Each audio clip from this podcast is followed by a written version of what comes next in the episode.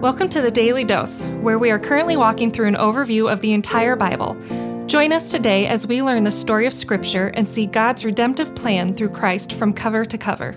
Let's listen to Matt Reisetter, Director of Christian Crusaders and the Cedar Falls Bible Conference. Today we're going to read through chapter 19 of Jeremiah and want to bring it up for a couple reasons. One is to just remind us again of the holiness of God, the seriousness of sin, and the necessity of sin to be punished by a holy and righteous God, a good God who has no other choice but to deal justly with sin.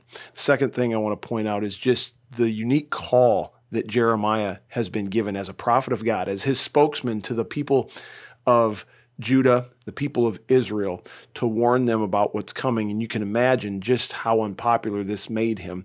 That's going to set up tomorrow's devotion. So let's read chapter 19. Thus says the Lord Go buy the potter's earthenware flask, and take some of the elders of the people and some of the elders of the priests, and go to the valley of the son of Hinnom at the entry of the potsherd gate, and proclaim there the words that I tell you you shall say, Hear the word of the Lord, O kings of Judah and inhabitants of Jerusalem. Thus says the Lord of hosts, the God of Israel Behold, I am bringing such disaster upon this place that the ears of everyone who hears of it will tingle because the people have forsaken me and have profaned this place by making offerings in it to other gods, whom neither they nor their fathers nor the kings of Judah have known, and because they have filled this place with the blood of innocents and have built high places of Baal to burn their sons in the fire as burnt offerings to Baal, which I did not command or decree, nor did it come into my mind. Therefore, Behold, days are coming, declares the Lord, when this place shall no longer be called Topheth, or the valley of the son of Hinnom, but the valley of slaughter. Let's take a stop right there. There's a practice going on among God's people where child sacrifice was happening. Babies, children, sons, daughters were being killed. They're being burned alive. They're being sacrificed to a false god of that time called Moloch. This is obviously abhorrent to God. God is going to totally destroy this place in large part because people have turned over to false gods, not just any false gods, but gods that require them to burn children, kill babies. That's ridiculous.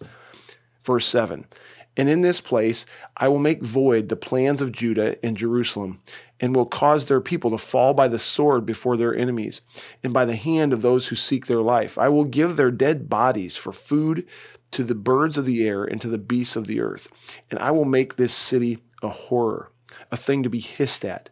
Everyone who passes by it will be horrified and will hiss because of all its wounds. And I will make them eat the flesh of their sons and their daughters. This isn't because God endorses cannibalism, by the way. This is because God is going to make it so bad that there will be no food and they're going to have to eat the flesh of even their own family members, sons and daughters. And everyone shall eat the flesh of his neighbor in the siege and in the distress with which their enemies and those who seek their life afflict them. Then, verse 10, you shall break the flask in the sight of the men who go with you, and shall say to them, Thus says the Lord of hosts, so will I break this people and this city, as one breaks a potter's vessel, so that it can never be mended.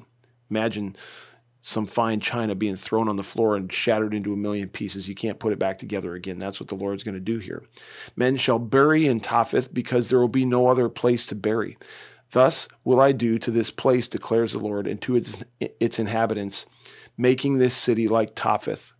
The houses of Jerusalem and the houses of the kings of Judah, all the houses on whose roofs offerings have been offered, to all the host of heaven, and drink offerings have been poured out to other gods, shall be defiled like the place of Topheth. So Topheth is in this valley of the son of Hinnom. And we don't know a ton about this, but it's a place where bodies were dumped. These burned children uh, were found there. And it was not right in Jewish custom to leave a body unburied, but they would just kind of discard bodies out there in a unlawful way, in a way that was unclean. And uh, this is going to be defiled. The whole place is going to be defiled like Topheth, where those things took place. Verse 14. Now, this is interesting. Verse 14, everything before this is God telling Jeremiah, You're going to do this. You're going to say this to people. Here's what I want you to tell them, et cetera, et cetera, et cetera. Verse 14, now it's time. Then Jeremiah came from Topheth where the Lord had sent him to prophesy, and he stood in the court of the Lord's house and said to the people, This is where he's going public with this message. Thus says the Lord of hosts, the God of Israel Behold, I am bringing upon this city and upon all its towns all the disaster that I have pronounced against it, because they have stiffened their neck, refusing to hear my words. I just try to imagine where Jeremiah is at, his state of mind as he takes, like, you can imagine what he's thinking when the Lord's telling him, Go get this vessel, you're going to break it, you're going to make this point. And it's because I detest all these things that have happened. And this is just pretty much happening between the Lord and Jeremiah. But now, Jeremiah, and this isn't the first time this has happened, this has happened several times so far in this book. And with all the prophets, now he's got to go public with this message and you try to think about Jeremiah's mindset. Okay, I, first of all, I can't believe that I have to deliver this message to the people. Second of all, are they going to kill me? Are they going to throw me out? What's going to happen to me? And it just brings to mind times that I, and I'm sure you have had similar experiences where the Lord lays something on your heart that needs to be said, or where something is going on in your family and at work or in the culture, and you need to speak up because you're a representative of the Lord. And there's always that twinge of hesitation. Ah, it's one thing for me to believe this stuff privately in my own mind or talk about it privately with my wife or with my own family, people who are like minded, people who I trust, people who trust me, who know me, who aren't going to take this and use it against me or misunderstand it in some way. But it's a completely different thing when we are called to speak up something that's going to be not popular to a broader group of people. see that on social media sometimes, you see that in various formats. And I think that we are in a time when we need more and more people of God to be bold and to speak out the things that are true. Of course, we're not trying to stir the pot for the sake of it. We're not trying to cause conflict for the sake of conflict, but we know that sometimes we're going to be called to say things that we know are true that are completely different from where the culture is at. And it's going to require us to take some heat. And that's exactly what's going on with Jeremiah here. He's faithful. He's faithful proclaiming God's word as unpopular as it is in the culture. And that's to be commended. Lord, help us to be bold. Help us to speak up when you call us to. And use us as your instruments of truth in this day. Amen. The Daily Dose is a partnership between four ministries. First is Christian Crusaders, where you can find weekly 30 minute worship services at ChristianCrusaders.org, and where you can hear engaging interviews and other content on one of our three podcasts. Second is Fresh Wind Worship, whose weekly worship services are available on their YouTube channel, Fresh Wind Ministries, and linked to their Facebook page, Fresh Wind Worship. Third is the Cedar Falls Bible Conference, whose conference videos are available at cedarfallsbibleconference.com.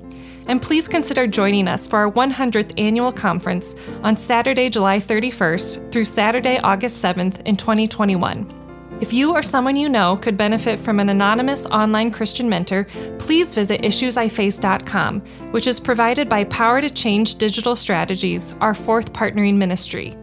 Please subscribe to this podcast, leave a five star review, and prayerfully consider financially supporting one of our partnering ministries and check our episode notes for links and more details. Thank you for listening, and may God richly bless you.